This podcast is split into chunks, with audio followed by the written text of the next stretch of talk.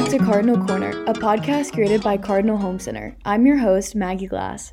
On this episode, we'll be talking with Annita Steppe and answering some of the top questions you might have if you're thinking about remodeling your space. I know from my experience, more and more homeowners are thinking about changing up their spaces, and we have a few tips that can help you along the way. Thank you for joining us here today. Thank you. Can you start by sharing how long you've been at Cardinal and what your background is here? Yeah, I started out about eight years ago, and I was a sales coordinator, and then I uh, moved up to the sales role. Remodels are a great way to refresh your space. Maybe you want to refresh an outdated space, or you get tired of looking at the same old, same old. A lot of what is involved can depend on what you're planning to remodel. Like, are you looking at a kitchen with more components, or something as simple as a bedroom or living room? So, when I'm thinking about remodeling, what areas should I focus on first?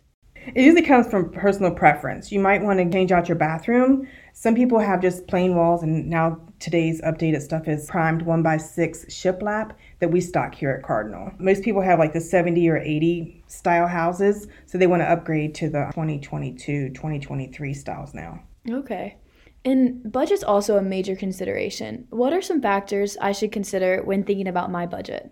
Do you want to do one room at a time or do you want to do multiple rooms at a time? We also um, have some homeowners that might want to consider to remodel based on maximizing their home value. Some of them could be like your kitchen, your outdoor living room space, your basements, maybe redoing a deck. Instead of taking out the whole kitchen, you could just change your cabinets. When I'm in the planning stages of a remodel, what should I start to look at before I contact a contractor or even before I come into the store? Evaluate everything structural that you might need to address and plan for surprises. For example, if you tear out a floor, you may need to put down newly sheathing, a joist, it could even be a post and beam. If you tear out a bearing wall, you may have to put in a Weyerhaeuser Parallam or LVL to be able to support that wall so that your truss don't fall down through the house. So I pretty much need to decide if it's going to be a do it myself project or if I need someone to come do it for me. That is correct. If I'm going to hire a contractor, what are a few things I should talk to them about? Communication with your contractors about the areas, like for instance, the cabinets, the furniture, the wall hanging, etc., determines the work schedule ahead of time to avoid unexpected work days. Sometimes contractors have a set schedule, so you, you have to kind of like work around their schedule to make sure it's going to be cost efficient. Are there certain tools or products that can help reduce the mess with a remodel? Yes, we offer Festool products. We have them here in, in stock.